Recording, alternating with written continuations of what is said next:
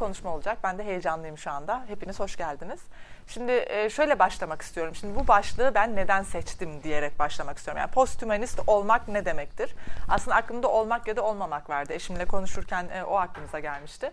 Yani posthumanist olmak, olmak ya da olmamak vurgusu mu? Yani bütün mesele bu mu? Aslında bunu irdeler diye giriş yapmak istiyorum. Yani olmak nedir, olmamak nedir? Bütün mesele cidden var olmak mıdır ve varoluşun öze, özelinde, tekelinde ne vardır? Bunu aslında e, soruyor. Şunu düşündüm hep. Yani posthumanist olmak ne demektir gerçekten? Posthumanizm neyi içerir? Posthumanizm aslında bizim oluşa gelmemizdir. Yani benim gizem oluşa gelmemdir. Her anımla, her aldığım nefesle, her bir konuşmamla ve sarf ettiğim kelimelerle her bir an farklı eyleyiciler dolayısıyla oluşa gelmemdir. Yani aslında posthumanist olmak her anın canlılığıyla az önce bir canlı an yaşadık mesela oluşa gelmektir. Gizem ola gelmemdir benim. Benim doçent doktor Gizem Yılmaz Karahan oluşa gelmemdir. Her an beni buna hazırlıyor aslında. Ee, mesela şöyle demek istiyorum. Büyük insan olmaktır ama büyük harfle değil. Büyük harfle insan olmak başka bir şeye vurgu yapıyor. Ona birazdan değineceğim. İnsan merkezci söylemlere vurgu yapıyor. Bana baktığınız zaman dışarıdan bakıldığında bir beden görüyorsunuz ve bu beden aslında hiç akışkan olmayan, hiç akışkan görünmüyorum. E, kütle halinde sabit, belirli bir sınırı olan bir bedenim aslında değil mi? Posthumanizm diyor ki hayır öyle bir şey yok. Aslında gerçekte de öyle bir şey yok. Mesela bu el, bu el bir kütle, işte parmakları var, tırnakları var, sınırlı, limiti var.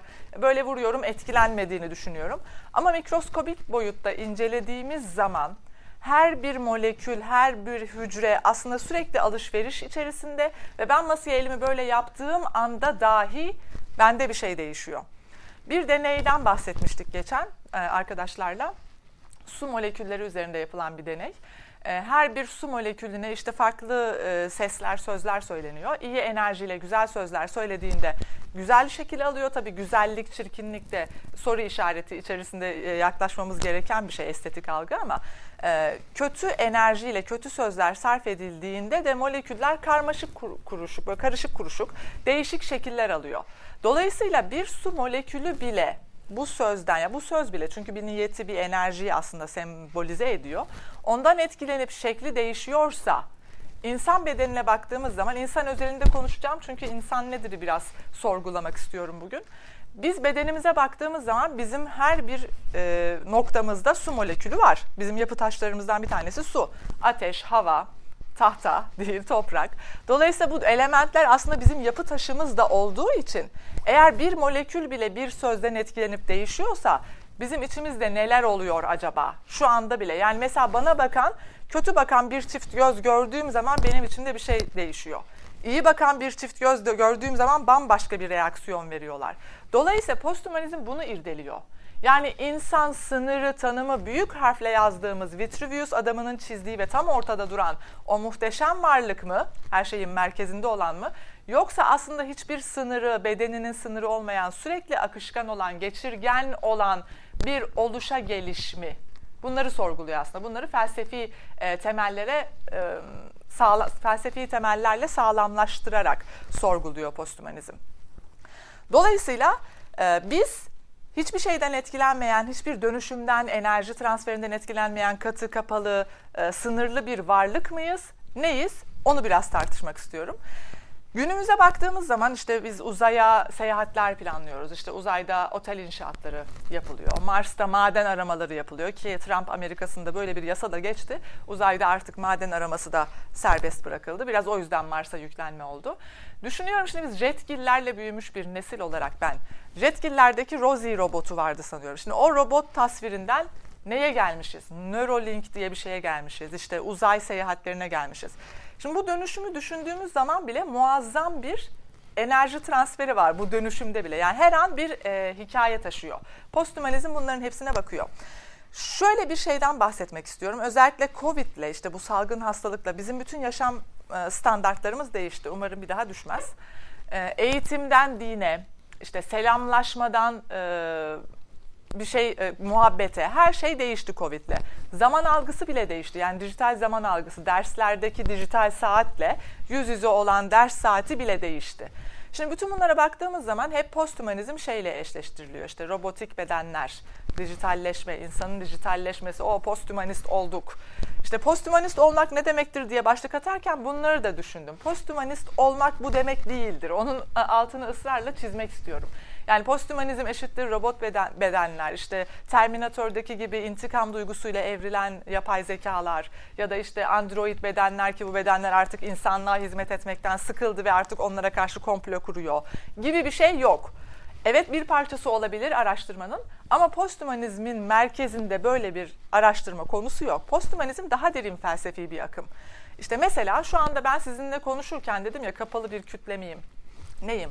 Baktığım zaman şu anda siz görmeseniz dahi burnumda, kaşımda, e, ağzımın kenarında, elimin tırnağımın ucunda herhangi bir kurtçuk orada gerçekten kendinden kendi halinden epey memnun bir halde bulunuyor ve bir yandan beni yiyor aslında. İşte insan olmak bu demektir diyor posthumanizm. Onları göz ardı etmeyelim. Yani insan düşünüyorum öyleyse varım işte aydınlanmacı e, felsefelerle o kurulan düşünen insan, her şeyi dışarıdan gözlemleyip her şeye anlam katan insan mı? Yoksa bir yandan maddesel boyutta kurtçukların her an engellenemez bir şekilde yediği bir oluşum mu da? Biz işte suyuz, havayız, toprağız, ateşiz ama biz onlara hep ikincil statü veriyoruz. Bize onlardan üstünüz halbuki. Ama insan nedir?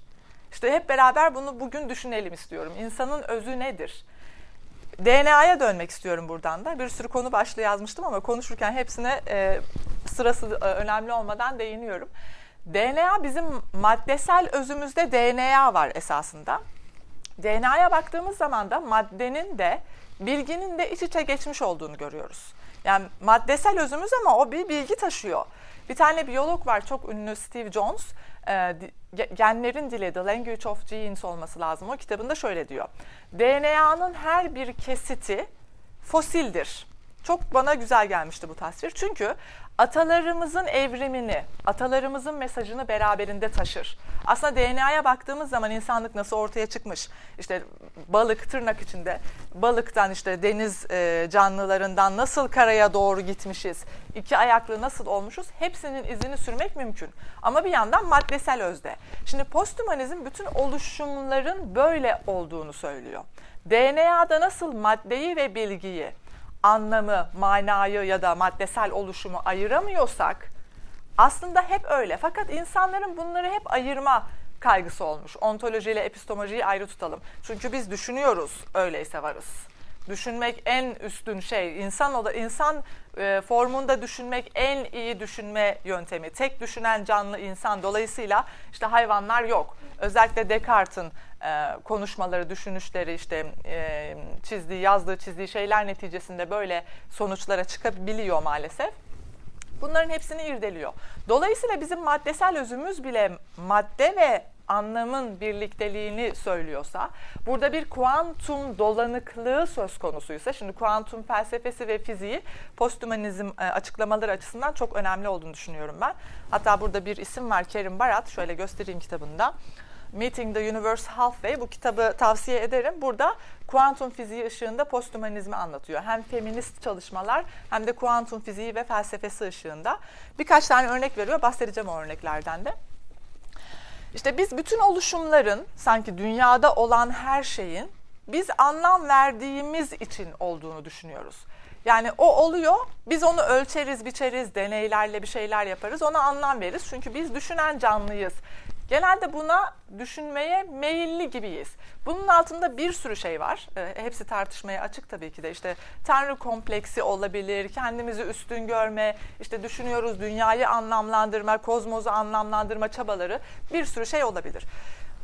Kerim Barat şöyle bir örnek veriyor. Bundan başka örnekler de vermek istiyorum. Bir deneyden, kuantum deneyinden örnek veriyor. İşte momentumun kesikli değerler alıp almadığına yönelik bir deney. E, altın, yok gümüş atomlarla yapılmış sanıyorum bir kuantum deneyi. E, tarihini şu anda hatırlayamıyorum. Stern ve Gerlach deneyi diye geçiyor Alman.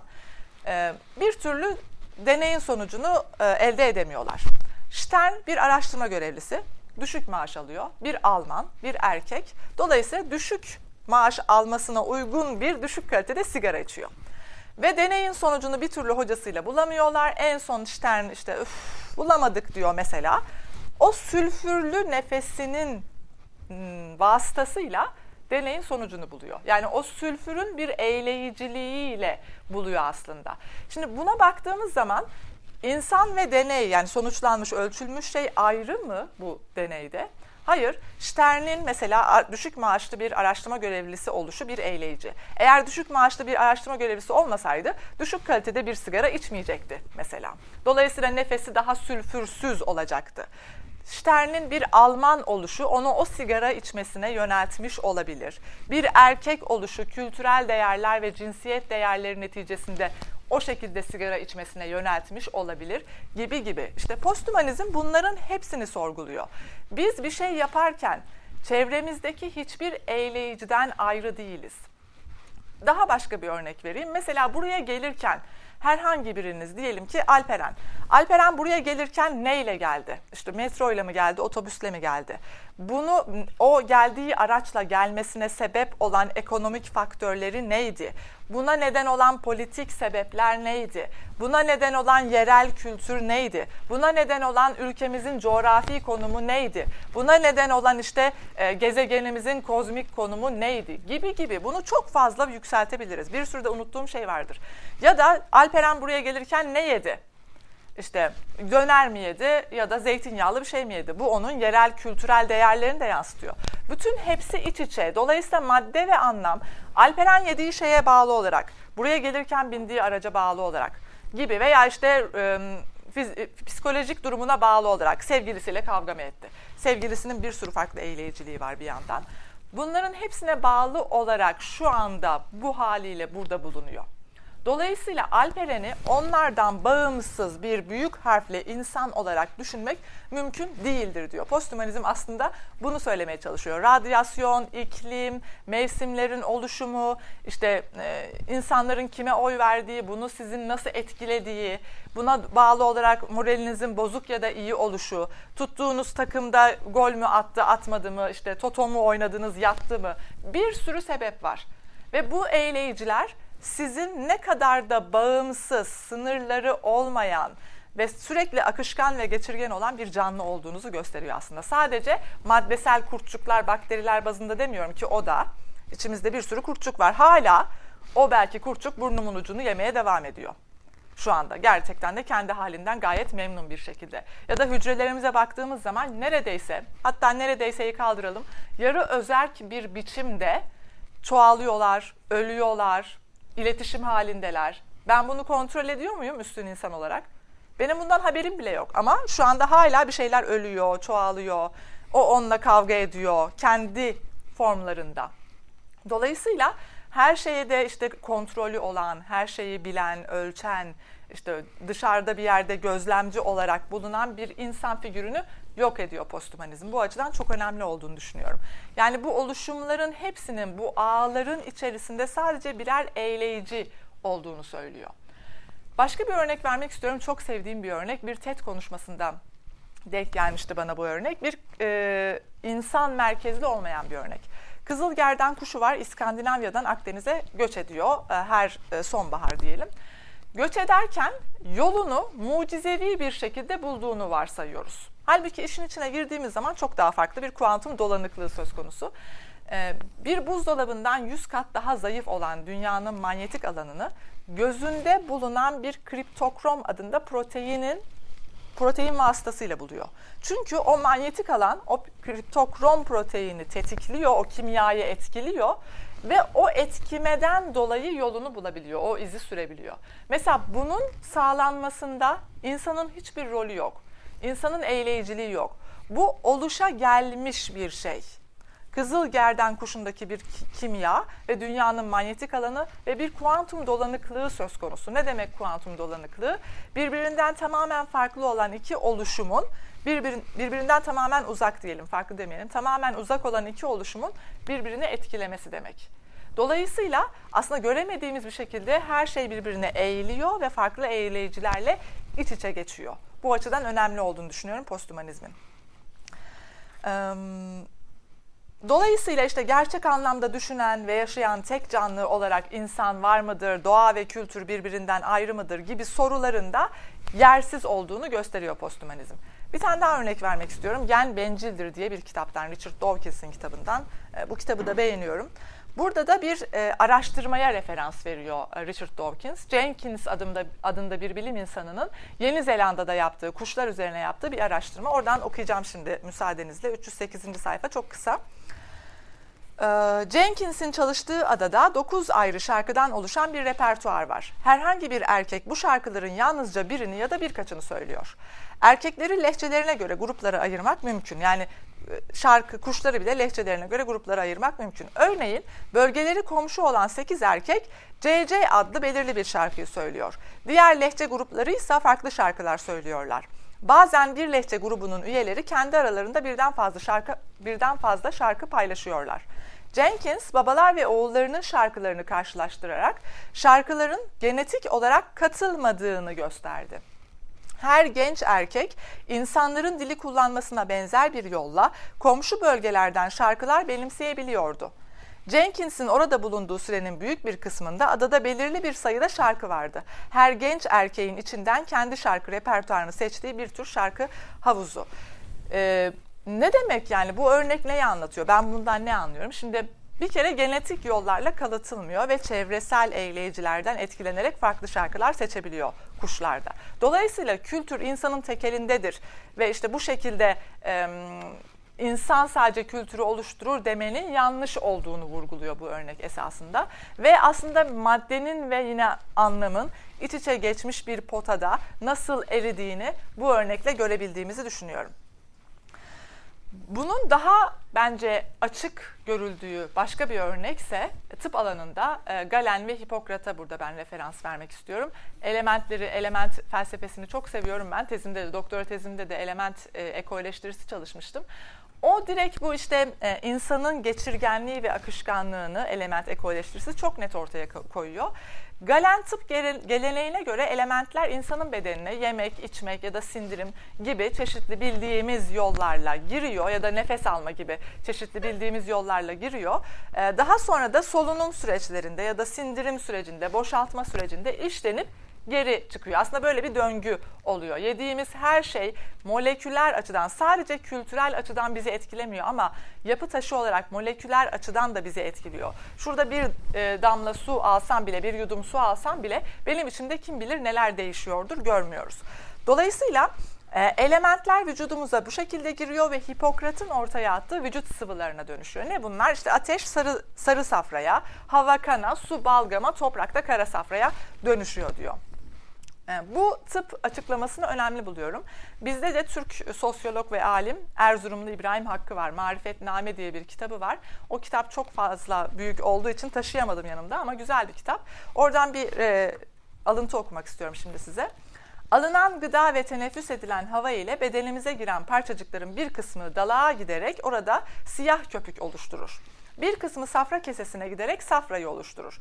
Bir kısmı böbreğe gidip sidiyi oluşturur ve bir kısmı da akciğere gidip balgamı oluşturur.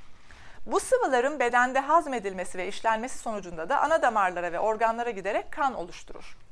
Kanın bedendeki doluşumundan arda kalan tortular da kulak kiri, çapak, burun kılı, e, burun kiri, kıl, tırnak, tel ve uzuvların kiri olarak geri çıkar. Bir kısmı da erkeklerde sperm, kadınlarda süt olur. Eğer bu süreçte bir dengesizlik ya da parçacıkların kendisinde ya da vücuda girişinde bir bozukluk varsa akıntı, yara, nezle ve cerahat gibi hastalıklar oluşur. Şimdi bütün bu açıklamalar ışığında nedir bu insan? Yani biz insanı bu haliyle düşünmek eğiliminde miyiz? Yani kulak kiri, kıl, sperm, süt bunlar hepsi bizim gerçekliğimiz aslında. Mesela ben şu anda bir yaşında bir kızım var ve ben onu emziriyorum. Hamilelik süreci aslında böyle konuşunca bazen insana garip gelebiliyor ama hamilelik sürecini çok enteresan e, buluyorum ben vücut, beden anlamında da. Hem ruhani olarak bir şey paylaşıyorsun e, içindeki canlıyla. İçindeki canlı bir parazit gibi işte senden faydalanıyor. Hem de ondan hiç kaçışın yok yok. Yani abject bir deneyim de Kristava'nın ortaya attığı gibi. Çünkü sen tuvalete girsen de aslında kimsenin duymak istemeyeceği bir yer olan tuvalete girsen de o seninle ve hiçbir şekilde kaçamıyorsun. Miden bulandığı zaman da onu hissediyor. Şimdi emzirmede de mesela süt oluşuyor. İşte çok kutsal bir şey, ulu bir şey evet işte e, birçok mitolojide çok önemli anlamlar veriliyor ki öyle evet ben de öyle hissediyorum emzirirken ama ben kaçınılmaz olarak onunla virüsü, bakteriyi işte her türlü pisliği tırnak içinde de paylaşıyorum kızımla, en sevdiğim varlığımla. Dolayısıyla insan nedir tekrar düşünmekte fayda var ve bu süt oluşumunu aldığım nefes, yediğim yemek etkiliyor. Onun dışında kültürel ilişkiler, işte iklimler arası politikalar, şey e, kıtalar arası politikalar, e, iklim değişikliği, benim kaygılarım, korkularım hepsi süt oluşumunu etkiliyor. Dolayısıyla böyle bir ağ içinde posthumanist olmak ne demektir? Tekrar düşünmenin e, faydası olduğunu düşünüyorum. Dolayısıyla insan bedeni görüldüğü gibi geçirgen, akışkan ve eğleyiciliği bir sürü farklı eğleyiciliğe bağlı olarak değişen bir canlı. Burada bizden yine Türk kültüründen bir örnek vermek istiyorum. Şerafettin Sabuncuoğlu. Her yerde bahsedeceğim. Çok sevdiğim bir hekim. Türk hekim 15. yüzyılda yaşamış. E, minyatürler çizerek nasıl tedavi ettiğini anlatıyor. Çok kıymetli bir iş yaptığını düşünüyorum. E, Türkçe yazıyor. O, dönemde enteresan Farsça ya da Arapça yazmıyor. Ve e, genelde okuma yazmayı bilmeyen Anadolu halkını nasıl tedavi edeceğini, mesela sürük tedavisi nasıl olur, e, hastalık çıktı dağlama nasıl olur gibi bunları anlatmak için e, minyatürler çiziyor. İki tane kitabı var. E, bir de Cerrahiyül Hanniye olması. Cerrahiyetul Hanniye. Evet 15. yüzyılda. E, burada minyatürler çizerek gösteriyor. O bir yana benim odaklandığım nokta şu Amasya'da da bir müzesi var. Gitmenizi tavsiye ederim. Bu e, tedavilerde Sabuncuoğlu müzik kullanıyor, bir de su kullanıyor. Bunun çok kıymetli olduğunu düşünüyorum. Mesela burçlara göre makamlar e, yazmış. İşte neden? Çünkü kozmik konuma göre senin aslında bedeninde farklı eğleyiciler tetikleniyor ya. Dolayısıyla belli bir makam iyi geliyor diyor. Şimdi bunları bazıları popüler işte çok e, evrene mesaj gibi algılayabilir ama ben öyle düşünmüyorum. Çünkü e, vücudumuzda zaten sonsuz bir ritim var. Bizim kalp atışımız bir müzik. Da, e, damarda kan dolaşımı bir müzik. Kurtçuğun benim burnumu hala yiyor oluşu tık tık Bu ses bile bir müzik aslında. Ve ben bunu durduramam insan olarak. Her ne kadar kontrol bendeymiş gibi düşünsem de bazı söylemlerle. Ya da daha geniş açıdan dünyaya baktığımız zaman rüzgarın esmesi bir müzik, bir ritim. Müzik diye adlandırmak yanlış olabilir ama bir ritim veriyor bize. İşte kuşların e, ötmesi gibi gibi işte şey e, motor sesleri sonradan oluşturulmuş ama o da bir ses oluyor. E, daha geniş açıdan bakalım. Kozmoza, evrene baktığımız zaman da bizim duyamadığımız frekanslar var. Onlar da ritim aslında. Ve bu ritim sonsuz bir döngü içerisinde durduramayız. Ben kalp atışımı durduramam. Durdurduğum zaman başka bir şey inşallah durduramam. Ya da evrendeki bu sonsuz frekanslar durmaz ya da umarım durmaz diyelim yine. Çünkü onların durması ya bu döngünün, bu hareketin, bu e, dengede olan hem akustik eğleyiciliği olan hem de sürekli bir devinim halinde olan döngünün durması kötü bir anlama gelir bizim varlığımız için. Bu durdurulamaz döngüde akustik bir eğleyiciliği, vücudunda oluşmuş bir dengesizliği çözmek için kullanmak bana çok güzel bir fikir olarak geliyor. Ve başarıya ulaşacağını düşünüyorum ki ulaşmış Sabuncuoğlu da. Keza suyla tedavi aynı şekilde. Vücudumuzun büyük bir kısmının su olduğunu düşünecek olursak suyla tedavi bu de, dengeyi sağlamak o da bana çok akla yatkın bir tedavi yöntemi olarak geliyor. Aynı şekilde ateşle tedavi etmek, dağlama e, usulüyle pek çok hastalığı tedavi ettiğini görüyoruz minyatürlerde. Dolayısıyla Posthumanist olmak ne demektir diye sorduğumuz zaman tekrardan, işte bütün bunları düşündüğümüzde aslında sizin de cevabınızı çok merak ederim. Posthumanist olmak, posthumanizm ne demek diye sorduğumuz zaman. Yaşamın kendisidir diyebilirim esasında. Yani yaşamak aslında posthumanist olmayı, yani posthumanizmi beraberinde getiren bir şey. Ee, madde anlam, dil kültür, doğa kültür ya da işte e, hep ötekileştirdiğimiz maddeler, bitkiler, hayvanlar hepsinin aslında nasıl iç içe olduğunu ve bu iç içelikte nasıl bir oluşa geliş oluşturduğunu gösteren felsefi bir akım olduğu için posthumanizmin önemli olduğunu düşünüyorum. Sürekli bir frekans ve enerji boyutunda bir alışveriş söz konusu. Ve bu alışverişten dolayı da insanın sabit bir konumu, durumu ya da tanımı olamaz. Burada önemli olan nokta bu. Yani biz sabit bir şeyi tanımlaya sabit bir şey yok bu dünyada ya da bu evrende. Sürekli bir dönüşüm var, bir değişim var. Ee, şöyle de diyebiliriz. Şimdi biz hep kültürel değerlerle insanı tanımlamaya e, tanımlama meyilinde oluyoruz evet ama aynı zamanda bizim saçımız işte e, her ay kadınların olduğu regl kanaması, üre, e, deri, deri üzerindeki hastalıklar bunlar da insan ve bunlar pek çok farklı maddesel eyleyiciden etkilenerek oluşuyor. Dolayısıyla bu sebepten dolayı insanın sabit bir konumu, durumu ya da tanımı olamaz. Şu anda bile ben bunu kaşıdığım zaman buraya kendi parçacıklarımı bırakıyorum. Görünmüyor. Böyle kaşıdığım zaman derilerimi bırakıyorum. Peki o zaman insanın sınırı var mı? Tekrar sormakta fayda var. Bu bedenin, bu kütle olarak, katı olarak görünen bu bedenin akışkanlığı yok mu acaba? Dolayısıyla işte bunların hepsini sorgulayan bir akım olarak posthumanizm çok önemli. Posthumanizm kelimesini ilk kez İhab Hasan diye bir yazar ve eleştirmen ortaya atıyor 1976 yılında. Şöyle söylüyor işte e, insanın, insan cisminin ve isteklerinin dış etkileşimlerle kökünden değiştiğini vurgulamak için e, Vitruvius adamı çizimine referans vererek yapıyor bunu. Şöyle bir şey söylüyor, alıntıyı okuyorum. Artık hümanizm ister istemez yerini posthumanizme bırakıyor. Leonardo tarafından fevkalade bir biçimde çizilen Vitruvius adamı figürü her şeyin ölçüsünü tanımlayan kolları ve bacakları, kendini çevreleyen çemberi delip geçmiş ve kozmosun her yerine dağılmış durumda. Ee, kesinlikle katılıyorum bu alıntıya ama burada artık kelimesinin fazla olduğunu düşünüyorum. Çünkü posthumanizm şöyle bir şey değil. Mesela günümüzde artık posthumanizm konuşmamız gerekiyor. Artık insanlar muazzam değişti. Posthumanizm posthumanist olduk. Hayır öyle bir şey değil. Biz hep aslında öyleydik. Yani insanlığın en başından beri bu madde anlam dolanıklığı zaten vardı. Bir yerden sonra olduk diye bir şey yok. Ekrandaki düştü bu sefer. Şöyle yapıyorum hemen. Bu an böyle canlı bir anda tekrar düşürdüm. Evet. Yani böyle artık gibi kelimeleri kullanmanın yanlış olduğunu düşünüyorum. Çünkü belli bir noktadan sonra buna evrildik diye bir şey yok. Yani hep öyleydi. Zaten öyle ola geldik. Öyle ola geldiği için şu anda böyle ola geliyor gibi düşünmekte fayda olduğunu düşünüyorum. Burada Vitruvius adamı çizimine referans önemli.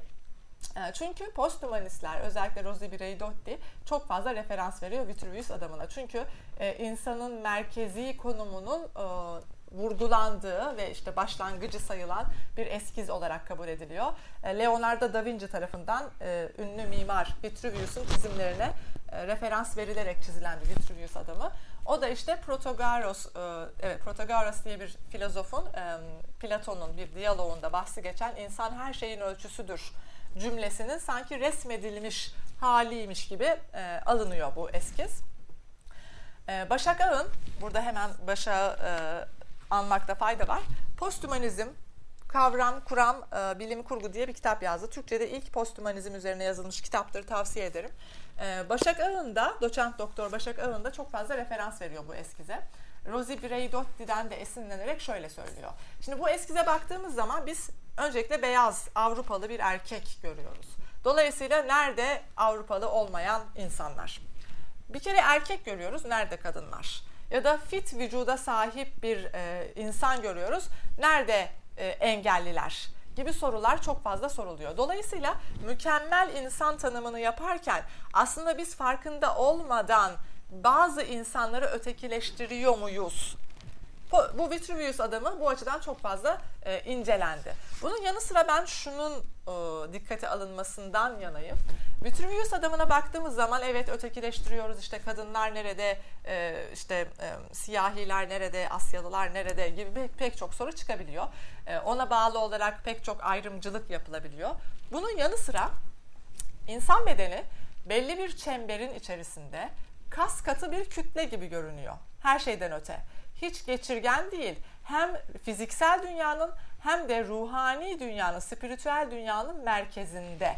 bunun da sorgulanması gerekiyor. Öteki e, resmedilmesinin yanı sıra bazı be, bazı bedenlerin ötekileştirilmesinin yanı sıra insan bedeni ortada, kas katı, geçirgen değil, hiçbir şeyden etkilenmiyor, sabit bir şekilde duruyor. Halbuki öyle değil. Postümanizm bize bunu gösteriyor. Öyle bir e, çalışma söz konusu değil. Burada hemen bir parantez açıp şunu söylemek istiyorum. Postümanizm aslında Rönesans hümanizminin devamıdır diyen pek çok e, düşünür de var. Burada şöyle bir kitap getirdim. Rönesans Postümanizm diye. Hemen göstereyim. Bu konuda okuma yapmak isteyenlere tavsiye ederim bu kitabı. Rönesans Postümanizm. E, ben de belli bir ölçüde öyle düşünüyorum. E, ama bir yerden sonra değiştiğini düşünüyorum bu hümanizmin devamı olma olayının. Şu anda odak nokta o olmadığı için bu konuşmada değinmeyeceğim ama böyle bir kitap var ilgilenirseniz. Dolayısıyla bütün bunları düşündüğümüz zaman işte biz e, neyiz? Biz neydik? Biz insan mıyız? İnsan ne? Biz insan mıyız diye sorunca da komik bir soru oluyor ama insan nedir? Yani biz beden miyiz, ruh muyuz, nefs miyiz? Hep kendimizi anlamlandırmaya çalışıyoruz ya. Posthumanizm de bunları sorguluyor esasında. Ee, bu işte tekrar e, robotik bedenleşmeye e, referans vermek istiyorum. Posthumanizm eşittir robotikleşme, dijitalleşme, işte android bedenler gibi düşünülüyor ya bunu yıkmakta, bu düşünüşü yıkmakta fayda olduğunu düşünüyorum. E, böyle düşünmenin Donna Haraway'in cyborg metaforunun yanlış anlaşılmasından kaynaklandığını düşünüyorum. Şimdi cyborg diye Türkçe'ye çevrildi. E, cyborg İngilizcesi dediğimiz zaman aklımıza böyle hep bir robotlar, işte intikamla dolu robotlar, insanlık robotlara karşı, insanlık acaba üstün zekasıyla robotları alt edip tekrar medeniyeti kurtarabilecek mi gibi düşünceler geliyor ya işte bunun yanlış anlaşıldığını söylemek istiyorum burada. Çünkü cyborg metaforu aslında öyle bir şey değil. Evet içinde e, robotik bedenleri de barındırıyor olabilir çünkü artık günümüzün gerçekliği bu. Fakat cyborg metaforu daha farklı bir şey, daha geniş bir şey. Cyborg metaforunu Donna Haraway doğa ve kültürün iç içe geçtiğini, aslında bir ayrım olmadığını ve her şeyin madde anlam bütünlüğünde dolanıklık içerisinde var olduğunu söylemek için kullanıyor. Dolayısıyla sadece tek yönlü almanın yanlış olduğunu düşünüyorum. Burada yine Haraway'den devam edecek olursak Türler Buluştuğunda diye bir kitabı var. Orada e, filozof ve sosyolog Bruno Latour'dan esinleniyor. Bruno Latour'un We Have Never Been Modern yani hiç modern olmadık diye bir kitabı var. Ondan esinlenerek bir bölümünü We Have Never Been Human diyor Donna Haraway. Hiç insan olmadık. İşte orada çok güzel anlatıyor o bölümde. Biz hiç insan olmadık ki aslında düşündüğümüz gibi büyük harfle vurguluyorum. Ee, insan sınırları olan sabit merkezde işte biz ha, süper üstünüz, düşünen canlıyız. Ben düşünüyorum ve ölçüyorum ve o orada var oluyor gibi bir şey olmadık ki. Ya da hiç kültür doğadan ayrı olmadı ki. Dolayısıyla doğa kültüre karşı ikilemini yıkmak için doğa kültür diye bir terim ortaya atıyor Donna Haraway. Yani biz doğa ve kültür dememeliyiz, doğa kültürler demeliyiz diyor. Dolayısıyla cyborg metaforu da bu açıklamalar, işte bu e, yazılar ışığında incelenmeli. Belki öyle olduğu zaman yanlış anlaşılmaların da önüne geçilebilir, böyle düşünüyorum. E, son olarak diyeceğim ama biraz uzun olacak. Kerim Barat'tan bahsetmek istiyorum. Çok önemli buluyorum çünkü onu. Kerim Barat da yine kuantum fiziği, kuantum felsefesi ve feminizm çalışmaları ışığında posthumanizme, e, posthumanizme anlatıyor aslında. E, Kerim Barad'ın az önce gösterdiğim kitabında eyleyicilik nedir, işte içten etkime nedir, eyleyicilik ne anlama gelir, kimler buna sahiptir gibi pek çok referansı var. Oradan bir şey okumak istiyorum. Kendi çevirim e, Türkçesi olmadığı için. 54. sayfa tekrar kitabı göstereyim hatta size. Şöyle. E, Kerim Barat diyor ki burada eyleyicilik İngilizcesi agency. E, biz bu terimleri 2012 yılında Serpil Operman hocamızla onun önderliğinde yaptığımız Eko Eleştiri Çevre ve Edebiyat diye Türkçe bir kitap vardı. Oturduk hep beraber işte e, agency ne olabilir, interaction ne olabilir? Bu, bu terimleri Türkçe'ye nasıl çevirebiliriz diye düşünerek belli başlı çeviriler yaptık. E, çünkü Türkçe'de çok fazla terim e, açlığı olduğunu düşünüyorum. Maalesef bunların Türkçe'ye kazandırılması gerektiğini düşünüyorum. Şu anda pek e, yok. Yavaş yavaş oluşuyor. Şöyle söylüyor, eyleyicilik zapt edilemez. Kişilerin ya da nesnelerin bir mülkü değildir. Eyleyicilik daha ziyade iç içe dolanıklıkları yeniden yapılandırmak için olasılıklardır. Dolayısıyla eyleyicilik herhangi bir liberal hümanist anlamda seçimlerle alakalı değildir. Hep biz işte tek eyleyici sanki bizmişiz gibi yani biz en e, iyi eyleyicili, eyleyiciyiz diğer e, varlıklar, diğer maddeler zaten yok gibi düşünüyoruz ama posthumanizm bizi bunu yeniden düşünmeye davet ediyor. Eyleyicilik nedir'i düşünmeye davet ediyor. Dolayısıyla eyleyicilik geleneksel hümanist bakış açısının aksine sahip olunacak bir şey değil. Yani biz zaten bu eyleyiciliğe sahip değiliz. Eyleyicilik zaten o döngü içerisinde her bir ağın sahip, sahip olduğu demeyelim, oluşa geliş doğasında barındırdığı bir şey. Boyutları farklı olsa dahi. Dolayısıyla işte biz Descartes'in söylediği gibi uzakta bir yerlerde düşünüp bir şeyleri var etmiyoruz esasında. Hatta burada Catherine Hales'e referans vermek istiyorum. Başka bir posthumanist e, Catherine Hales şöyle söylüyor. Tam alıntıyı hatırlamasam da şuna benzer bir şey söylüyor. İnsan bilinciyle ilgili. İnsan bilinci e, görünmez bir kaynaktan eğleyiciliğini alıyor ama kendine merkezi bir hak iddia etmeye çalışıyor. Aslında hep partiye geç kalan biriymiş gibi davranıyor. Ne demek bu? E, bunu Kerim Barat'a referansla açıklamak istiyorum. Kerim Barat e, kuantum fizik, fizikçilerine referanslarla anlatıyor. Niels Bohr çok önemli onun anlatmalarında, Danimarkalı fizikçi. E, Niels Bohr Alman fizikçi ve öğrencisi olan Heisenberg'in belirsizlik ilkesine cevaben bir ilke geliştiriyor. Belirlenemezlik ilkesi. Aslında posthumanizmin temelinde de bu ilkenin olduğunu düşünüyorum. Ne bu ilke? İşte bu ilkeyi başka türlü adlandıran da var. Dışlama ilkesi söylüyor Wolfgang Pauli. Aslında aynı şeyleri söylüyorlar ama Heisenberg e, parçacıkların aynı anda yani parçacıklar e, aynı anda hem konumunu hem de hızını ölçmek mümkün değildir. Çünkü farklı davranış şekilleriyle davranıyorlar diyor. Fizikçi olmadığım için çok fazla literatürüne hakim değil ama ta hakim değilim ama anladığım şekliyle size anlatmak istiyorum çünkü önemli buluyorum. Dolayısıyla e, atom altı parçacıkları zaman zaman dalgalar gibi davranıyor ve bunun hem hızını hem konumunu aynı anda ölçmek mümkün değil diyor. Niels Bohr da onun bir tık üzerine çıkıp diyor ki hayır aslında o belirsizlik değil, belirlenemezlik diyor. Biz bunu belirleyemeyiz diyor. Çünkü biz ölçtüğümüz anda ölçtüğümüz şeye belli bir sınır, tanım, konum, zaman, ivme her ne derseniz biz onu atfediyoruz. Ama o o anda kaldı ölçtüğümüz anda. Sonra gitti, başka bir şey oluştu, oluştu, devam etti. Dolayısıyla biz böyle bir yanılsama içerisinde olabiliriz. Ölçtüğümüz şey sınırı var, evet biz bunu yaptık, biz bunu tanımladık yanılsaması içerisinde miyiz? Çünkü o anda vardı, sonra eridi gitti madde anlam bütünlüğünde. Başka eyleyicilerle beraber bambaşka evrildi, bambaşka oluşa geldi. Dolayısıyla Kerim Barat bunu kullanarak içten etkime yani intra-action diye bir terim ortaya atıyor. Biz bunu yine Serpil Hoca önderliğinde içten etkime diye çevirdik. Inter-action'dan farklı bir terim intra-action. E, bu posthumanizmde önemli bir terim bence. Interaction dediğimiz zaman karşılıklı etkime demek. Yani mesela işte sizlerden birisiyle bakışırken sizinle bir etkileşim içerisinde oluyorum. Aynı zamanda maddesel bir etkileşimimiz de var. Sadece e, bakış ve e, be, benim üzerimizde üzerin benim üzerimiz üzerinizde ah benim benim üzerinizdeki psikolojik etkinin yanı sıra aynı zamanda maddesel bir e, etkileşim de söz konusu. Kerim Barat diyor ki evet böyle bir etkileşim var göz ardı edemeyiz ama bir de içten etkime var intra-action. Yani biz karşılıklı etkileşime sınırladığımız zaman ilişkileri bunlara bir sınır koymak anlamına gelir. Yani benim bedenim sınırlı, işte karşıdaki seyircinin bedeni sınırlı, karşılıklı bir etkileşim var. Hayır, aynı zamanda benim bedenim içerisinde içten de bir etkileşim söz konusu. Yine kurtçuğa döneceğim, hala bir kurtçuk burnumu yiyor olabilir gibi. Ya da böyle yaptığım zaman ben içten içe bir etkime kaşıdığım zaman içten içe bir etkime yaşıyorum esasında. Dolayısıyla ontolojinin ve epistemolojinin işte varoluşun, bilimin her ne dersek bu e, içten etkime ışığında tekrar tanımlanması gerektiğini düşünüyor.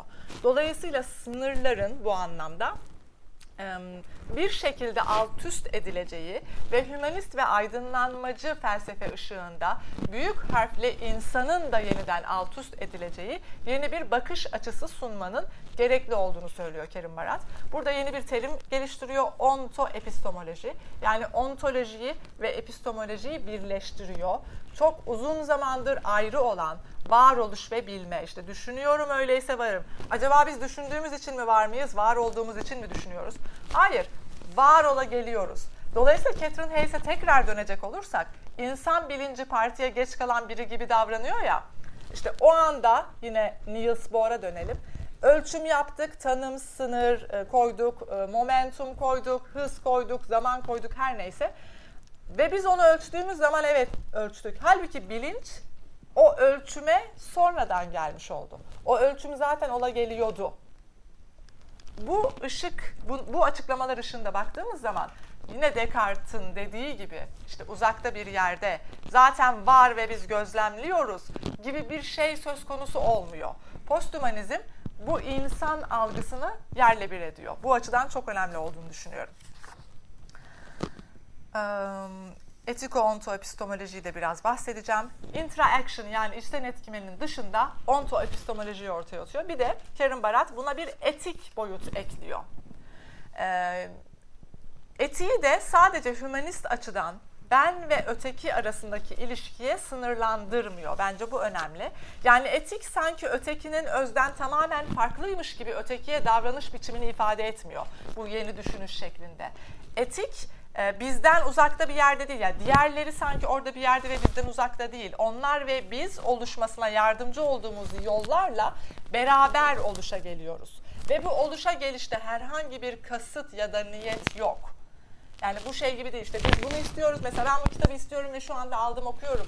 Ne nasıl yani bu kitabın da bir eğleyiciliği var mı? Hani bu biraz daha dar görüş oluyor. Daha geniş açıdan baktığımız zaman oluşa gelişte, her türlü oluşa gelişte e, herhangi bir niyet yok. Herhangi bir kasıt yok. Mesela kızıl gerdan kuşu e, göç ederken bir niyet ya da kasıt var mı?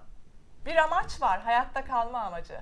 Ee, Richard Dawkins de söylüyor, bütün hareketler amaçlıdır diye ve hayatta kalmayı bu amaç olarak belirliyor aslında. Yani niyet ve kasıt aradığımız zaman başka bir boyuta taşımış oluyoruz. O zaman büyük harfli insan yine işin içine giriyor, onu söyleyebilirim. Dolayısıyla etik geometrik bir hesap değildir diyor Kerim Barat. Bu benim çok hoşuma gidiyor. Başka birçok şeyde de aslında kullanıyorum bunu. Etiği tekrar düşünmekte fayda olduğunu söylüyor. Geometrik bir hesap kısmına tekrar dönecek olursam da ben doğada büyük harfle bunu söylemek çok kötü ama doğada zaman geçirmeyi seviyorum demek hiç hoş bulmuyorum bunu. doğadan çok koptuk orası ayrı işte bilmem 16. katta işte tamamen beton binaların içerisinde yaşıyoruz evet o başka bir boyut ama bundan şikayet etmeyeceğim şimdi. Gidip işte güneşin doğuşunu, işte e, göl kenarında kuşların uçuşunu izlemeyi çok seviyorum. Baktığım zaman e, eşimle beraber çok yapıyoruz böyle aktiviteler. Dağda yollar var. Dağları izlediğimiz zaman yollar ve o kadar keskin yollar ki baktığınız zaman hemen görebilirsiniz. İnsan eliyle yapıldığı o kadar belli oluyor ki çok geometrik yaklaşıyoruz biz her şeye. Dağları kep keskin yollar yaparak çiziyoruz. Halbuki doğada geometri yok oluşa geliş var yine niyet ya da kasıt yok dedik ya. Güneşin doğuşuna ve hareketlerine baktığımız zaman geometrik değil aslında. Yani bir böyle keskin değil. Geometrikten kastım keskin. Keskin hareket yok. Oluşa geliyor o an içerisinde. Pek çok eğleyiciyle radyasyon, e, kozmik konum ne derseniz e, e, herhangi bir şeyin itim çekim gücü. Pek çok eğleyici var onun öyle olmasına sebep olan oluşa gelişte bu yüzden niyet ya da kasıt aranmaması gerektiğini düşünüyorum. Bunun dışında yine bir e, referans okuyacağım sonra e, hemen e, sonucuma geleceğim. Karen Barat şöyle söylüyor, bu referansı çok, bu alıntıyı çok beğeniyorum. Bilgiyi dünyanın dışında durarak edinmiyoruz. Biliyoruz çünkü bu dünyadanız. Epistemolojinin ontolojiden ayrılması, insan ve insan olmayan, özne ve nesne, zihin ve beden, madde ve söylem arasında özünde bir farklılık olduğunu ileri süren bir metafizik yanılsamasıdır. Ontoepistemoloji, özel içten etkimelerin ne kadar önemli olduğunu anladığımız bu dönemde yeniden düşünüşlerle ilgili olarak bize muhtemelen daha iyi bir yol sunmaktadır diyor. Dolayısıyla Şimdi bir sürü şey konuştuk, bir sürü örnek verdik, bir sürü deney, Otto Stern ve e, Gerlach deneyine referans verdik, işte fizikçiye referans verdik. Bunlar ışığında tekrar düşünmekte fayda var. İnsan nedir? Bizi tanımlayan şey nedir? Ve biz neden bu maddeselliğimizden kaçınıyoruz? Nedense hep kendimize kültürel üstünlük atfetme eğilimindeyiz. Hemen burada pasajların e, posthumanizm sayısını da göstermek istiyorum. Çok e, kıymetli yazılar da var içerisinde posthumanizmle alakalı olarak. E, bunu da almanızı ve okumanızı tavsiye ederim. Güzel bir sayı olmuş. Dolayısıyla e, konuşmamı size soru sorarak bitirmek istiyorum. Posthumanist olmak ne demektir? En başa dönecek olursak. Bu e, açıklamalar ışığında posthumanizm nedir ve insan olmak ne demektir diye sormak istiyorum. Eğer... Lütfen. Ederim. Ee, eğlenceli kısmından biraz uzağım aslında. Ee, Ben ama sizin anlattıklarınızın bana düşündürdüğü şeyleri paylaşmak isterim. Çok Ee, sevinirim. Ben sizin anlattığınızdan posthumanist bir bakış açısıyla insan hukuk önünde eşit midir diye düşündüm aslında. Hmm. Çünkü eşit değil. Ben yüksek lisans tezimde çocuğun yüksek menfaatini çalışmıştım.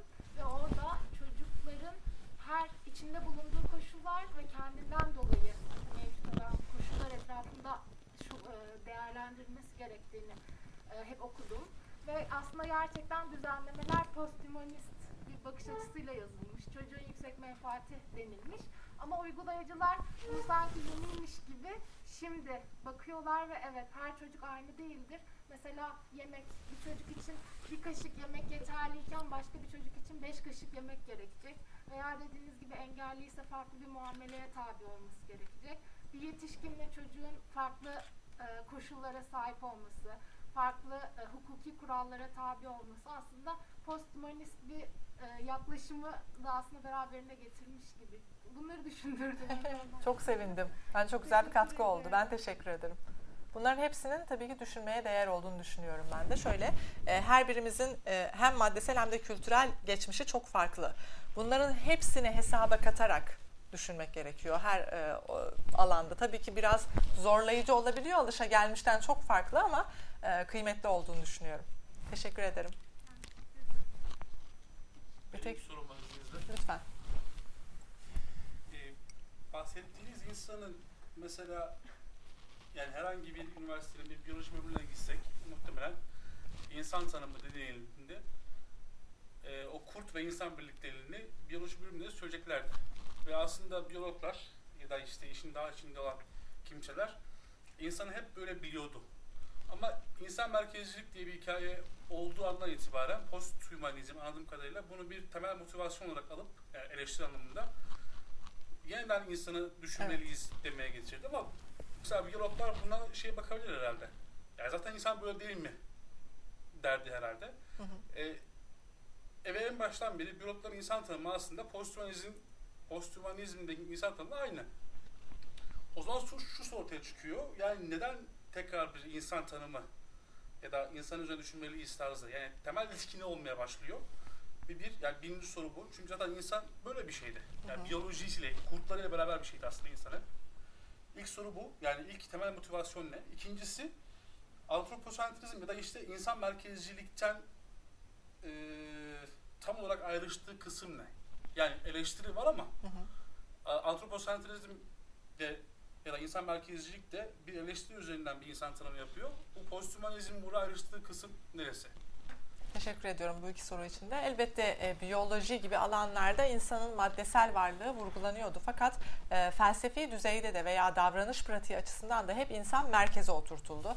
E, şimdi ben hep eski maddecilikler diye referans veriyorum ama en eski maddeciliklere yani Sokrates öncesi filozoflara döndüğümüz zaman aslında bu maddesel ve anlamsal bütünlüğü ve kuantum tırnak içerisinde günümüz söylemi ama dolanıklığını orada görebiliyoruz. Pek çok e, filozofta görebiliyoruz yazılarında.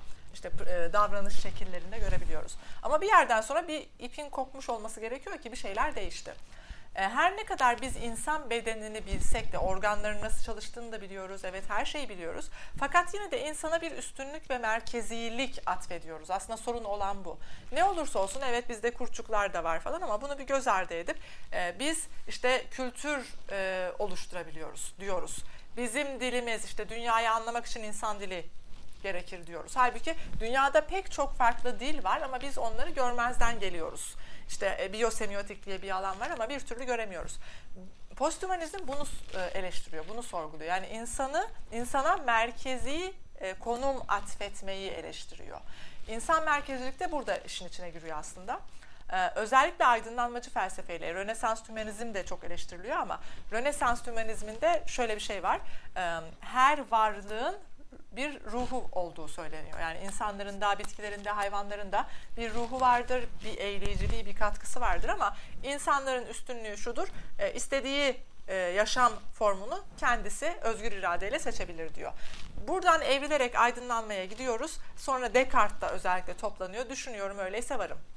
Bu şuna sebep olmuş. Bunu eleştiriyor posthumanistler e, ve bir şeyleri değiştirmeye çalışıyor aslında.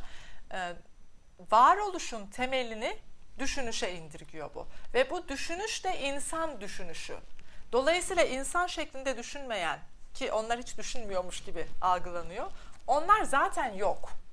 Mesela hayvanlar sanki duvar saatindeki makineler gibi algılanıyor ki öyle yazılar da var. Dolayısıyla onlar zaten olmadığı için onlara istediğimiz her şeyi yapabiliriz gibi bir şeye gidiyor bu. Yani kediye, köpeğe tecavüz edenler var görüyoruz. Ama zaten onlar yok ki. Onların duyguları yok, düşünceleri yok. Dolayısıyla insan yapabilir gibi tehlikeli şeylere gidiyor işte bunun sonu. Bunu hukukta belli başlı şeylerle düzenlemeye çalışıyorlar ama yeterli geliyor mu? Yine mesela kediye tecavüz etmiş. E ne olacak ki işte kedi mi acaba? Hala öyle miyiz acaba? Aslında bunları sorgulamak lazım. E, pratikte bunları sorguluyor posthumanizm. Daha derin felsefe açısından da işte insan nedir'i sorgularken sen kendini üstün gördüğün maddeden zaten ayrı değilsin. Dolayısıyla niye böyle ikilik çıkarıyorsun? Komik oluyor böyle anlatmak ama çıkardığın ikilik zaten aslında özünde yok. Senin özünde zaten o ikiliğin birleşimi var. Dolayısıyla neye, ne, neyi neye üstün görüyorsun gibi sorgulayarak belli değişimler, belli davranış pratikleri oluşturmaya çalıştığını düşünüyorum. Yani insanı tamamen merkezi tahtından, büyük harfli insandan alıp bir sürü farklı eğleyiciliğin, eğleyiciliğin ve dolanıklığın içerisinde yeniden tanımlama gayesi içerisinde olduğunu düşünüyorum posthumanizmin. Dolayısıyla böyle bir etkisi var. Bilmiyorum yeteri kadar açıklama oldu mu ama. Başka soru varsa. Posthumanizm kelimesini ve posthumanizm e, olmayı diye düşündüm daha doğrusu. Şeyle bağdaştırabilir miyiz bu evrenin ritmiyle, e, insanların madde alışverişiyle bağdaştırabilir miyiz? Tabii ki. Yani direkt özünde zaten o var. Başka bir sorun daha var. Eğer bunu bağdaştırabilirsek bu evrenin ritmi insanlardan çok daha önce vardı. Hani evrenin başlangıcında falan vardı bu ritim. Niye posthumanizm olmak? Niye posthumanizm kelimesi? Posthumanizm günümüzde e, ortaya çıkmış bir kelime. Tabii ki yani şu anda bu e, oluşumuzla, bu halimizle anlamlandırmaya çalıştığımız için insan dilinin ürettiği bir kelime. Halbuki tabii ki daha kadim bir gelenek söz konusu. İnsanları tamamen merkezden silen hatta insanlık yolculuğunun hiç başlamadan önceki dönemleri de kapsayan e, bir şeyler olduğu tabii ki ortada ama biz sadece kendi bakış açımızdan ve kendi yaşadığımız dönemden baktığımız için böyle bir şey ortaya atıyoruz aslında. Ben teşekkür ederim. Birçok eyleyici var dediniz herhangi bir durumun oluşumunda. Posthumanizm bu eyleyiciliklerin hepsini eşit değerde mi kabul ediliyor? Hayır. Burada eşitlik ya da farklılık, tabii ki farklılık var, benzerlikler var. Bunların hepsi e, tabii ki var ama e, bütün eyleyiciliği eşit derecede kabul ediyor demek posthumanizmin zaten doğasına aykırı. Yani kaotik ama dengeli bir düzen varmış. Yani aslında doğada ne varsa veya evrende ne varsa öyle. E, benim eyleyiciliğimle şu o, bardağın eğleyiciliği aynı değildir tabii ki de bir farklılık vardır. Ama bu farklılığı birini üstün kılmak için kullanmanın yanlış olduğunu vurguluyor aslında. Tabii ki farklılık var ama hepsinin bir eğleyiciliği var belli derecelerde. Bir olayın oluşumuna farklı ölçüde katkıda bulunsalar da hepsi katkıda bulunuyor demek. Elbette ve bizim insan algımız ve insan zihnimiz o farklı eğleyicilerin hepsini algılayamıyor aslında çok sınırlı. Halbuki neler var biz o bütün ağları algılayamıyoruz. Bunu anladığımız zaman büyük harfle hiç insan olmadığımızı da anlamış oluyoruz. Ben teşekkür ederim. Lütfen. Teşekkür ederim hocam konuşmanız için. Ee, Giorgio Agamben'in e, Açıklık kitabında kendisi şöyle bir ifade kullanıyordu. İnsan sizin bahsettiğiniz gibi çekiliyor ve en genel anlamıyla o büyük insan ve hayvan arasında bir ayrımda bulunuyor. İnsanın olanaklı olduğunu e, hayvanın olanaklı olmadığını söylüyor. Fakat bunu söyleyen de insan. Tam da ben bu e, bağlamdan hareketle bir soru soracaktım. Posthumanizm neden bunun böyle olduğunu düşünüyor? İnsan geriye çekiliyor ve neden o en genel anlamıyla büyük insan tanımını yapıyor ya da bir anlam atfediyor ona? Posthumanizm neden e, yani bu soruya nasıl cevap veriyor aslında? Neden ola geldi bu şekilde? Yani insan merkezli insanın e, evreni anlamlandırma çabasında kendine üstün konum üstün konuma koyma çabasından zaten ama öyle bir şundan ya da bundan diye kesin bir şey söylemiyor. Kerim Arad'ın sadece şu açıklaması çok hoşuma gidiyor benim. İşte şimdiye kadar işte dil önemliydi, e, cinsiyet önemliydi. Bütün işte kültürel açılardan oluşturduğumuz her şeyi tek tek sıralıyor. Onların hepsi önemliydi. Şimdiye kadar önemli olmayan tek şey maddenin kendisiydi. Hatta orada matter fiilini kullanıyor. İşte language matters, culture matters. The only thing that didn't matter till now was matter itself diyor mesela. Ee, nedense hep maddeselliği göz ardı etmek söz konusu. Bilmiyorum ben de bunu çok öğrencilerimle tartışıyorum mesela. İşte bütün oyunlara bakıyoruz, Hamlet'e bakıyoruz, Amalfi Düşesi'ne bakıyoruz mesela. Onlarda hep maddesel vurgu söz konusu. Tıpkı e, Talha'nın da sorduğu soruyla alakalı olarak işte olmak ya da olmamak ya da işte diyor ki bu İskender'in kafasıydı şimdi kafa kafatası olarak kaldı. Kurtçuklar onu yedi. Kim bilir ne oldu o? Acaba bir fıçı e, şişesinin kapağı mı oldu? Şey e, şarap şişesinin fıçısı mı oldu acaba? diye soruyor. Evet bu sorgulamaların hepsi var aslında. Bunların hepsi varken ve biliniyorken neden acaba? Acaba ölüm kaygısını alt üst etmenin bir yolu olabilir mi? Böyle söyleyen pek çok şey de var. Yani biz ölümsüzlüğü mü arıyoruz aslında? Yani ölmek istemiyoruz. Aslında ölmek diye bir şey olduğunu düşünmüyorum. Pek çok, pek çok kadim gelenekte bu ölmek ya da doğmak tar- tartışılıyor ve e, sorgulanıyor. Çünkü ölmek diye bir şey sadece biz adlandırdığımız için var. Ölmek form yani e, yaşam formunun değişmesi demek. Yani zaten o döngü içerisinde sen başka bir forma dönüşüyorsun. Sadece insan formundan çıkıyorsun. Başka bir şey oluyorsun zaten ama acaba ölmekten korktuğumuz ve e, mortality ölümlülük diye mi deriz tam? Ölümlülüğü alt üst etmeye çalıştığımız için mi böyle bir şey yaptık? Onu pek çok düşünür söylüyor. Ben de aslında o konuya daha yakın gibiyim. Bilmiyorum siz ne düşünüyorsunuz bu konuda? Aslında ilk sorduğumuz sorudan e, ilk aklıma gelen size konuşmanızın içinde değinmiştiniz zaten. Posthumanizm olmak, posthumanist olmak ne demektir diye. E, şunu düşündüm. Belirsizlik. Hı hı. E, fakat e, bu sanırım aslında belirli bir şey. Posthumanist birine göre bu aslında belirli. Ama e, yine o dışarıdan bakan insanın yapacağı bir tanım olsa buna belirsiz der sanırım. Hı hı. Değil mi? Bu insanın çünkü e, bu maddenin bu olanağının bu kadar açık olmasına, e, her şeyin görüp göremediğimiz şu an her şeyin şu an ola gelmesine e, sanırım belirsizlik diyecekti onlar. Evet belirlenemezlik demiş Bohr. Evet. Yani ola, çeşitli olasılıklar içerisinde sürekli oluşa gelmiş olmak. Ama acaba bir şey belirlemek de bizim büyük harfle insanın mı saplantısı ki? Yani bir şey belirlemek mi gerekir? Bir şeyin belirli olması, sınırlı olması gerekir mi illa? Ölçmek, tanımlamak gerekir mi? Bu düzenle eş anlama mı çıkıyor aslında? Çıkar mı? Her şeyi sorgulayacağız.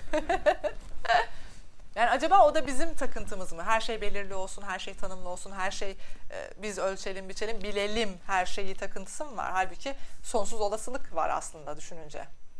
Yani onları da sorgulamak lazım bence. Teşekkür ederim. Ama güzel bir katkı oldu. Teşekkür ederim. Lütfen. Öncelikle çok teşekkürler.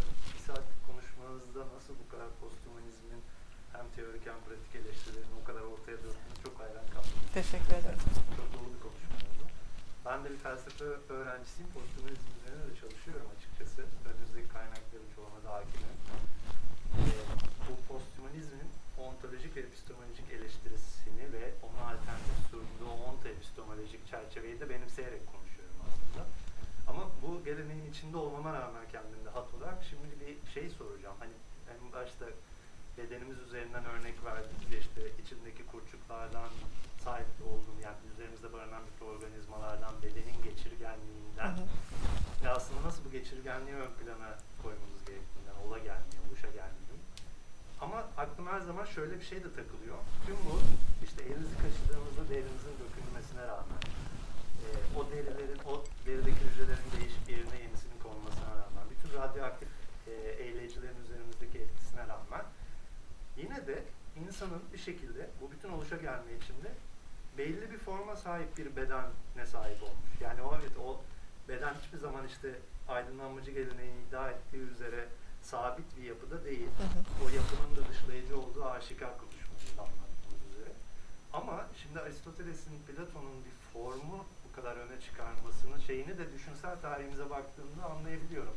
Ya bütün bu posthumanist bakışın e, maddi geçişkenliği, değişkenliği olumlayan bakış açısı altında belli bir insan bedeninin formuna sahip olmamız nasıl açıklanırdı? Sanki bunu hiçbir şekilde posthumanizm cevap vermiyor. Evet, biraz böyle sakıncalı sularmış gibi sanki onu algılıyorlar. Yani ne düşünürdünüz? Yani bütün geçirgenliğine rağmen midemize her işte yediğimiz e, besinin farklı etkiler bırakmasına, değişmesine, farklı enzimler salgılamamıza, e, deri dökmemize, deri kazanmamıza rağmen belli bir insan, belli bir formdaki bedene sahibiz. Evet. O formu yatsıyabilir miyiz gerçekten? E, yatsıyamayız öyle düşünmüyorum asla ama o form o beden de e, bizim zaman algımız dışarısında sürekli değişiyor. Yani bizim zaman algımız çok daha farklı. Bir ağaçla aynı zaman algısına sahip değiliz ama o beden en başta nasıldı şimdi nasıl? İki ayaklı değildi bambaşkaydı. Aslında e, kozmos zamanına göre çok hızlı bir değişim ama bizim için hiç algılayamıyoruz bile. Biz sadece sanki şu anmış gibi. Dolayısıyla o farklı zaman algısında değişen bir şey de var. Yani sabit değil o bedende. Yani çok büyük bir kaosmozun aslında bir parçası. Öyle olduğunu düşünüyorum. Ya ben burada Empedokles'e referans vermeyi çok e, isterim. Çok da sevdiğim bir filozof. O şey diyor işte aşk ve savaş iki gücüyle oluşa geliyor. İşte aşkla birleşenler e, güzel vücutları, güzel bedenleri, cisimleri oluşturuyor. Savaşla birleşenler kaosu oluşturuyor güçler diye. Dört element e, dünyanın merkezindedir diyor. İşte bu belli itim çekim güçleriyle bir şeyler oluşuyor. O oluşum ama hep değişim içerisinde. Yani hiç durağanlık yok, sabitlik yok. Aslında posthumanizmin vurguladığı şey beden, insan bedeni açısından da doğru. Ee, çok e, bizim için yavaş olsa da, bizim algımıza göre yavaş olsa da evrenin zaman algısına göre bu bayağı hızlı değişen bir şey. Sadece böyle açıklayabilirim. Bilmiyorum yeterli oldu mu Yani sizin orada için? Evet, Teşekkürler. ben teşekkür ederim. Hocam şey bence bu bize sorduğunuz e, posthumanizm size göre nedir cevap vermek istiyorum. Ondan sonra küçük bir sorum olacak. Bence hani bu oluşula ol- oluşula gelmişle gelmişlikte şey hani e, doğadaki düzen ve kaosun e, bir araya geçmesiyle hani oluşan bir şey olduğunu düşünüyorum. Hani bir yandan da aslında biz insanlar bu doğadaki düzen ve kaosun parçalarıyız, bütün, e, bütünleriyiz, varlığıyız yani vücut bulmuş haliyiz belki de. Ve ben hani bu noktada bu düzen ve kaos yani bu farklılıkların e, hem insanlarda hem de doğada e, oluşarak bir araya gelerek hani uyum sağlayarak bir nasıl desem bir şey oluşturduğunu düşünüyorum. Hani mesela şeyden örnek vereyim bir kasırga, bir kasırga yıkıcıdır. Hani her yeri yıkıp geçer fakat belli bir noktada belki de bulunduğu bölgeyi şekillendirip bir şey yapabilir. Ben aslında posthumanizmin de insanlık adına bu şekilde olduğunu düşünüyorum. Yani insanlarda sizin dediğiniz gibi e, ölüm, e, bu ölüm kavramından mesela örnek gittiniz. Ölümsüzlüğü arama, bu ölümlükten kaçma. Bir nevi aslında sırf bu da değil. Başka şeylerin de hani buna etkili olduğunu düşünüyorum posthumanizmle alakalı. İkincisi şey bu e, cyborg metaforu benim ilgimi çekti açıkçası bahsetmiştiniz. E, onun hakkında hani e, aslında bu doğa ve kültürün e, bir araya gelmesiyle hani oluşuyor demiştiniz. Farklılıklarıyla şey oluyor, oluşuyor demiştiniz. Hani ne aslında tam makineleşme ne de hani tam organik olma hani insanın şey olması. Bu noktada hani mesela bu cyborg e, metaforunda hani mesela bir insanı cyborglaştırmada motivasyonun tam olarak ne olduğunu düşünüyorsunuz? Yani insanın mesela e, kimisinde şey olabiliyor hani e, zayıf bir parçasını e, hadi bir ma- maki- makineleştirelim de daha güçlü olsun ya da hastalıkları önleme adına. Bunun hani doğru olduğuna inanıyor, inanıyor musunuz ve bunun sizce geleceğe bir etkisi? Teşekkür ederim. İki e, hem kasırga e, örneği çok e, kıymetli bence çok önemli buluyorum. Oradan hemen bir şey söylemek istiyorum. Mesela kasırga örneğinden gidecek olursak sanki kasırga tek bir bedenmiş gibi algılamak da posthumanist bakış açısına göre yanlış bir algılama. Çünkü kasırganın içerisinde sayısız canlı, mikroorganizma, virüs, bakteri ne derseniz onları taşıyor aslında kasırga bir yandan ve kasırga tek başına canlı bir bedende zaten. Bu açıdan önemli. Diğer e, siborg konusuna gelecek olursak siborg am, makineleşmeyi ya da insan olmayı alan bir örnek değil. Yani siborgu o açıdan yanlış anlaşıldığını söyledim ama yani insanın siborglaşması gibi bir şey de olamaz. Siborg bir metafor zaten aslında. Orada bütün e, düşünüş şekillerinin, bütün ikili karşıtlıkların, E, bu işte hayvan insandan tutun e, cep telefonu kitaba kadar işte e-book veya e, hardcover e, book'a kadar ikili karşıtlıkların hepsinin eridiği işte bütün e, sistemlerin iç içe erediği kapitalist bir şey değil ama aynı zamanda Batı kapitalizminin piç bir çocuğudur der Haraway. E, böyle bir şey siborgu daha derin bir şey olduğu için okumak gerekiyor Haraway'in siborg metaforunu. Ama buradan yola çıkarak e, sorduğunuz soruya şöyle cevap verebilirim. İnsanın siborglaşması değil de tek, teknolojinin e, insanın iyileşmesi için kullanılması. Bu biraz transhümanist bir e, bakış açısı. Onu da söyleyeyim. Transhümanizmler çünkü söylüyor. E, teknoloji insanlık için, insanlık yararına kullanılmalıdır diye ama e, bunu posthumanizmin e, bakış açısına çekecek olursam bir örnek vermek istiyorum. Çok sevdiğim bir örnek. Craig Lundberg diye bir askerin örneği, Amerikalı asker. E, Irak'ta yanında bomba patlıyor, gözlerini kaybediyor. İşte Amerika'ya dönüyor, tabii kahraman ilan ediliyor falan. Ne yapalım, ne edelim bu asker için? Biz gözlerini bir şekilde geri kazandıralım. Ne yapacağız? İşte bir gözlük yapıyorlar Gözlüğün tam şu ortasında bir kamera var. Kameradan kablo çıkıyor. E, kablo dilinin üzerine lollipop gibi bir alete bağlı ve dilinin üzerindeki tat alma e, farklı organları ne denir bilmiyorum. O tat alma hislerini e, görüntüye çeviriyor kabloyla. E, o kameradan görüntüye çevirip gözlüğe yansıtıyor mesela. Şimdi e, cyborg'u popüler anlamda cyborg düşünürsek bu Craig Lundberg'in hemen e, şeye bakabilirsiniz de Google'dan nasıl diye. Craig Lundberg'in şimdi böyle bir şeyi var. Hani makineleşti mi bu adam? Yani artık bu Craig Lundberg insan değil mi o zaman? Yüzde kaçı insan diye sorguluyor muyuz mesela? Ben sorgulamıyorum. Şimdi burada pek çok e, posthumanist şunu da ortaya atıyor. İşte bitkisel hayata giren insanlar. İşte onlar artık insan mı? İnsanlığı nereye kadar sınırlandırıyoruz? İşte bunların hepsi düşünmeye değer. Dolayısıyla teknolojinin insanlığın iyiliği için kullanılmalı kaygısını bir kenara atacak olursak yani bu konuda e, şöyle düşünüyorum. Zaten bu oluşa gelmişte kaçınılmaz bir son oluyor. Çünkü o şekilde evrilme zaten oluyor çünkü günümüz gerçekliği bu artık. Yani artık YouTube'dan konuşmalar yapılıyor. Artık ben evde online konuşmalar yapıyorum. İnsanın tele varlığı ve dijital varlığı artık fiziksel varlığından daha önemli olmaya başladı. Covid bize bunu getirdi. Dolayısıyla hani günümüz gerçekliği olduğu için elbette ki posthumanizm kaygıların içerisine dahil ediliyor. O konuda bunu söyleyebilirim. Ama insanın cyborglaşması, siborglaşması kaygısı posthumanizmin merkezinde olan bir e, kaygı değil. Aynı zamanda siborg metaforunun da merkezinde değil. Onu söyleyebilirim. Ama insan sadece örnekle geri kalan Teşekkür ederim. Ben teşekkür ederim. Yoksa ben bir daha soru soracağım. Lütfen. Biraz şeytanın farkını yaparcasından soru soracağım ama e, dinler genellikle insanları hak eden bir varlık oldukları için üstün kılıyorlar. Yani sırf etmesi meselesi insanın daha üstün bir şey olduğunu söylüyor din anlatılar. E, demek ki dini bütün bir dindar insanın posthumanizm çarpıya başlaması bir karşılaşmayı getirecek herhalde. Değil mi? Bu karşılaşma anında yani posthumanizmin dindara bakışı, dindar bir adamın posthuman bakışına nasıl bir şey çıkar? Yani e, nasıl bir yıkım çıkabilir ya da başka bir şey çıkabilir mi? Şöyle şimdi posthumanizm batı e, anlamda çıkan bir şey olduğu için aslında bence doğu kültürlerinde e, çoktandır var olan bir şey. Çok eski geleneklerden beri var olan bir düşünüş şekli orası ayrı ama e, batılı anlamda çıkan bir e, düşünüş tarzı olduğu için e, söyleyeceğim şeyi unuttum bir dakika. Dindara bakış açısı. E, ilk karşılaşmada e, şaşırtıcı olabilir. Bir de ha, şunu söyleyecektim.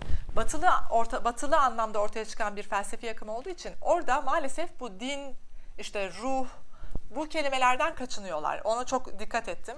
Ee, sadece bir kişi kullanıyor Jane Bennett. O da canlı madde, vibrant matter kuramı üzerinden kullanıyor bunu. Ama işte ruhani varlıktır falan onlara hiç değinen yok. Onu söyleyebilirim. Ama şimdi ben e, biraz böyle kendi kültürümüzde falan düşünüyorum. Mesela Mevlana okuduğum zaman baktığımda hani aslında çok dindar e, bir insanmış Mevlana ve bütün dindar insanlar işte Müslüman olarak dindar insanlar da çok kıymet verir. Okuduğum zaman pek çok şeyini aa bu posthumanizm diyorum mesela. Hani bakış açısına göre bence değişir. İlk başta böyle okuduğun zaman e, bunlar da işte e, hiç din kalmamış, e, bunlar Allah'ın varlığını da mı inkar ediyor diyebilirler ama nasıl baktığın, nasıl okuduğuna bağlı değişir bence. Ben hiç öyle düşünmemiştim. Mesela çok özür dilerim. bir tane sözü var işte e, sen kendini bu kadar küçük görme. Sen vecdeden bir e, evrensin diyor Mevlana. Tam hatırlamıyorum o sözünü ama bence bu posthumanizm. Yani sen vecdeden, vecd halinde dönen bir evrensin diyor mesela. Hani bunu nasıl baktığına bağlı. Onu demeye çalışıyorum. Bilmiyorum e, senin yorumun nasıl olur bu konuda ama. Yani muhtemelen ben de benzer bir şey söyledim ama affeden insanın temelde ortak bir şeyse posthumanizmin en temel eleştirisi daha buradan başlaması gerekiyor. O yüzden o karşılaşma belki verimli bir şey olabilir ama Evet. yıkıcı bir yanı var. Ama bence yıkıcılık da verimli bir şey. Posthumanizm işte o karşılaşmadan kaçınıyor. Yani Şeyde, tercih olarak o zaman muhtemelen. Ne anlamadım. Bilinçli bir tercih olarak kaçınıyor o zaman. Evet bence bilinçli bir tercih olarak kaçınıyor. Batı'da üretilen posthumanist terim şeyler, e, kuramlar, kitaplar ya da ne derseniz söylemler dine dokunmuyor. Hatta ben çok araştırmıştım yani ruh vurgusu yok mu işte burada aslında ruh vurgusu olmalı diye çok araştırmıştım ama e, yok öyle bir vurgu. Ee, ben de şeyi sorabilir miyim? Enerji düzleminde tüm e, varlıklarla etkileşim halinde bir oluşula gelişten geldiğini düşünecek olursak aslında insan e, kavramını tüme varımla ele aldığınızda bire giden bir Hı hı. e, nasıl diyelim kavramı aydınlatmış olmaz mı? Yani dünya üzerinde birden belki bir Big Bang'den bu yana zaten üzerine düşünülen bir kavramını aydınlatmaya yönelik bir çalışma, bir bakış açısı değil midir posthumanizm? Bu bağlamda dinle karşı karşıya gelmekten ziyade dini e, kavramlarda anlatılan e, öğretilerin de arkasındaki kavrama benzer paralel bir düşünüş içerisinde olmaz mı? İşte aslında onu demeye çalıştım. Çok derin anlatmadım ama mesela Mevlana'yı okurken ben çok posthumanizm bu diyorum derken bu. Mesela Platon da der e, işte e, animus mundi evrenin ruhu e, yani bütün ens diye bir üstün varlık var işte Tanrı ile eşleştiriliyor ve evrenin ruhunda kendi ruhunu e, dağıtıyor diyor. Şimdi buna baktığımız zaman da evrenin ruhu insanın ruhunun içerisindeyse ve o bir üstün varlığa doğru çıkıyorsa aslında hiçbirinin sınırı, tanımı ya da konumu da yoksa aslında hepsi senin içinde, senin bünyende ve e, hep birlikte bir varoluş. Yani dine bu şekilde yani dine nasıl baktığın da önemli. Onu demeye çalışıyorum. Aslında e, dediğinize katılıyorum ama güzel bir nokta olmuş. O. Burada bir tane soru var. Lütfen. Orası görünmüyor. Çok karanlık. Ee, merhabalar. Ya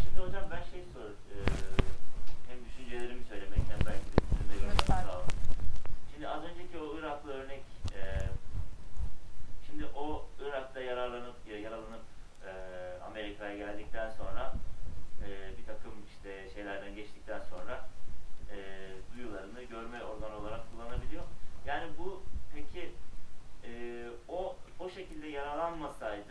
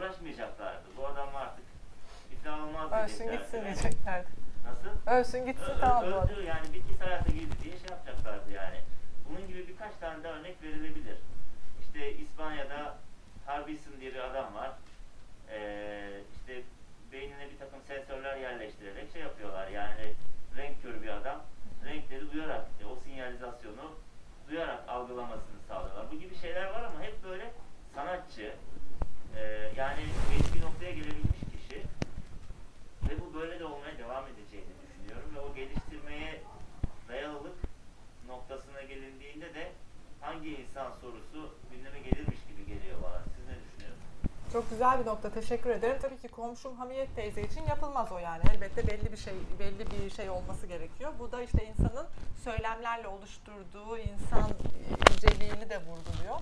İki noktaya değineceğim aslında. Birincisi şimdi o e, Craig Lundberg'in neden askerliği seçişi, neden Irak'a gidişi falan filan hani farklı boyutta bir sürü farklı eyleyicinin de orada işlediğini görebiliriz. Yani Amerikalı bir asker oluşu gibi e, bir sürü şeyi de görebiliriz. Bu da posthumanist bir bakış açısı. Diğer bir noktada orayı uzatmayacağım çok konuştuğum için ama e, çevresel adalet bence çok önemli bir e, nokta. Sizin e, sorularınızdan buna vardım ben direkt. E, mamak çöplüğü üzerine bir araştırma yapmıştım. Ben mamak çöplüğünü edebiyat metni olarak e, alıp e, incelemiştim. İşte çöplük incelemesi yapmıştım. Keçiören'deki çöplükler neyi ifade ediyor, Çankaya çöplüğü falan. Orada işte bir çöp toplayıcı